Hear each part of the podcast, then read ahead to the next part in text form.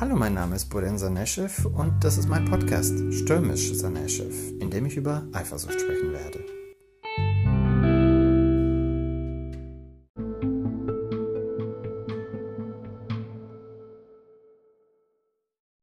Um ehrlich zu sein, ich suche nach einer Antwort auf diese Frage seit langer Zeit. Bisher habe ich keine gefunden. Stattdessen kommen immer mehr Fragen hinzu. Manchmal bekomme ich ein Buch zum Thema in die Hände oder sehe einen Beitrag über Eifersucht im Fernsehen und denke, ja, das stimmt, das kann ich nachvollziehen. Und so erschließt sich mir ein neuer Aspekt, vielleicht ein ganz neuer, an den ich noch nie gedacht habe. Ich bekomme sozusagen eine weitere Brille, die mir erlaubt, das Problem in einem neuen Licht zu sehen. Aber egal, aus wie vielen Perspektiven ich das Ganze betrachte, Nie fügt sich das Untersuchungsobjekt meiner Überlegungen zu einem kohärenten Gesamtbild zusammen. Nie schaffe ich es, um die Eifersucht herum zu laufen und sie als dreidimensionales Phänomen zu begreifen.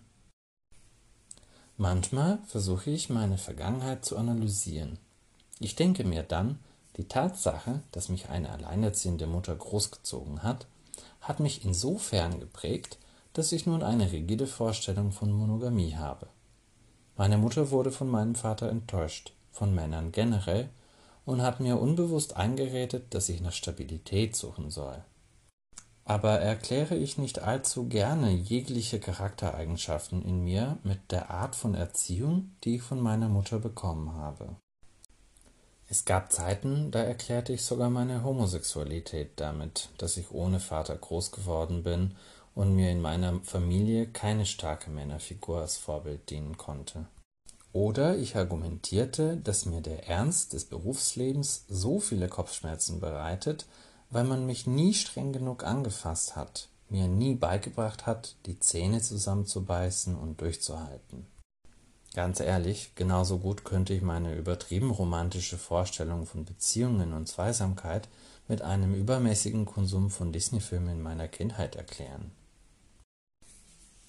Doch wenn man in meiner Vergangenheit wühlt, findet man nicht genug, um zu erklären, warum ich so eifersüchtig bin.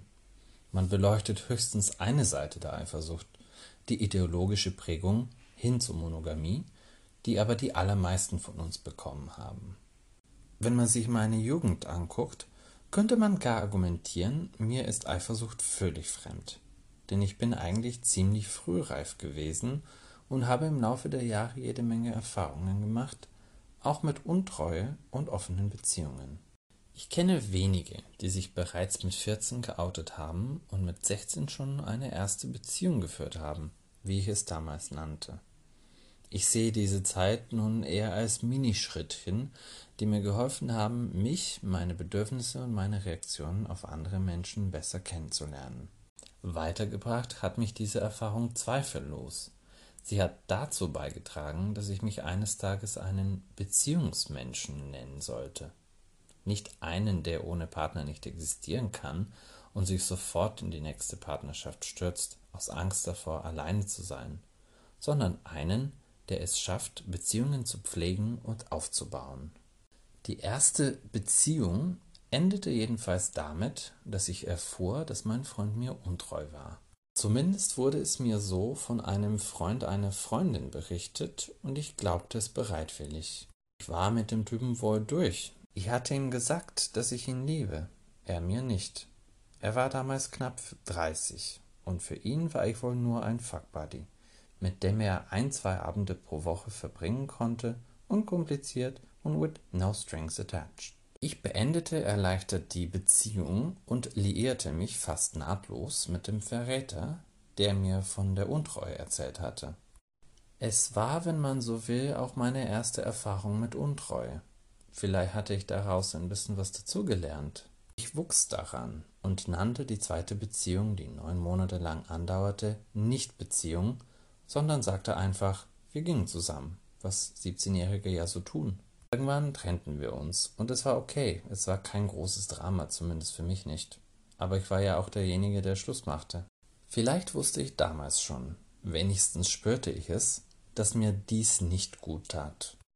Ich war nicht einmal achtzehn und hatte fast schon anderthalb Jahre Beziehungserfahrung auf der Kappe. Bestimmt war das mit ein Grund, warum ich mich von ihm trennte.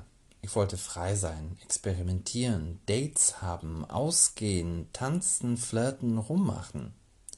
Gut, für einen schwulen Jungen in der bulgarischen Provinz war das natürlich nicht so leicht wie für ein 17-jähriges Mädchen, das jede Nacht knutschen konnte, wenn es dies nur wollte.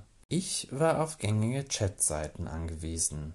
Ich wusste von keinem einzigen Jungen in meiner ganzen Schule mit über 800 Schülern, der offen oder nicht schwul lebte. Einmal, als ich in Sofia war, vermutlich in den Sommerferien, zu Besuch bei meiner Schwester, traf ich sogar einen Jungen, den ich im Chat anschrieb. Er sah sehr gut aus, studierte und wohnte in der Nähe, und ich schlug vor, dass wir uns treffen. Es war spät abends. Ich schlich mich raus und empfang ihn im Treppenhaus des Studentenwohnheims, denn ich hatte keinen Schlüssel und konnte das Gebäude nicht verlassen. Wir unterhielten uns stundenlang. Ich war wie elektrisiert.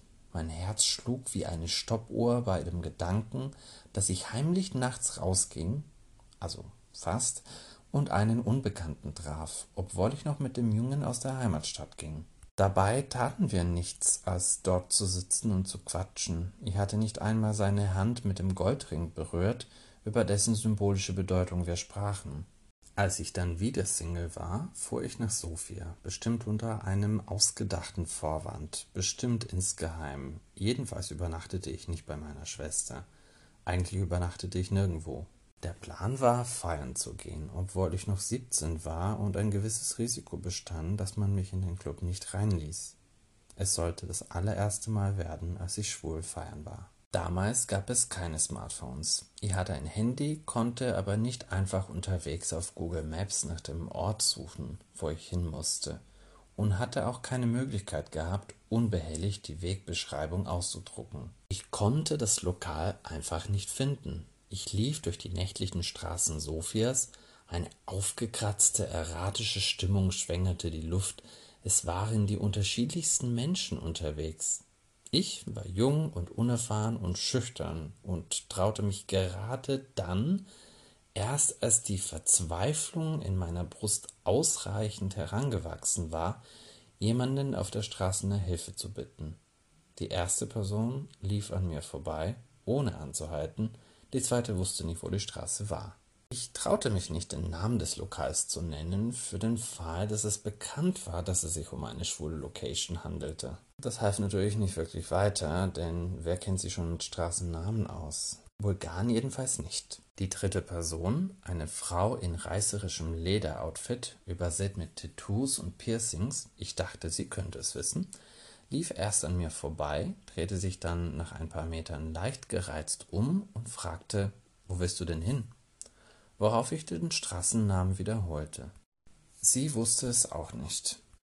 Ich lief also weiter, etwas entrüstet und hatte schon jegliche Hoffnung verloren. Ich hatte versucht, mir die Wegbeschreibung zu merken, aber irgendwie konnte ich nicht einmal die Straße finden und wusste nicht, an welcher Stelle ich einen Fehler gemacht hatte, um von dort aus neu beginnen zu können.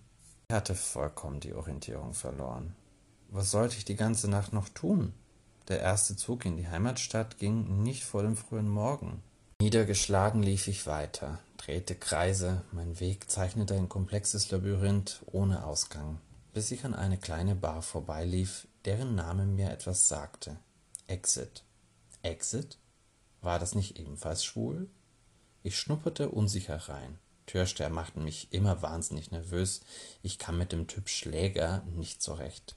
Schlimmer noch fand ich es aber, in Lokale reinzuschauen, die voller Menschen waren, die dann alle auf einen starrten. Meine Sicht verengte sich zu einem kleinen Tunnel, und ich erfasste nur so viel, dass ich wusste, hier konnte ich bleiben. Es war gay. Die einzelnen Gesichter guckte ich mir erst dann in Ruhe an, als ich ein Getränk in der Hand hatte und in einer dunklen Ecke verschwitzt an der Bar lehnte. Keiner fragte nach meinem Ausweis oder meinem Alter. Ich bekam ein Bier oder ein Gin Tonic oder was auch immer ich damals zu trinken pflegte, obwohl ich siebzehn war, genauso wie es in meiner Heimatstadt auch noch nie ein Problem gewesen war. Ich erblickte die Frau mit dem Lederoutfit am anderen Ende der nicht so großen Bar und winkte. Du hast die Straße also gefunden? Nein, antwortete ich, doch das, wonach ich gesucht hatte. Wir lächelten uns komplizenhaft an und gingen unseren eigenen Weg. Am Ende des Abends knutschte ich mit einem sehr heißen Typen, dessen Namen ich nie erfuhr oder gleich vergessen hatte.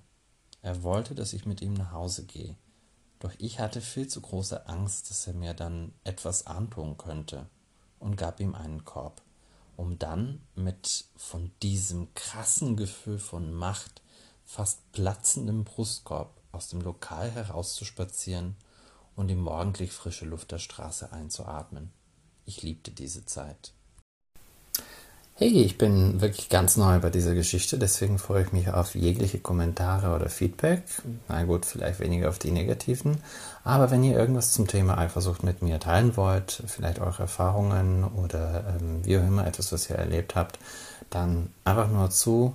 Es gibt ja die Funktion, dass man eine kurze Audio-Message aufschreibt, aufspricht. Oder ihr könnt mir eben auch was aufschreiben. Also einfach direkt schreiben. Vielen Dank und bis dann. Ich freue mich auf euch.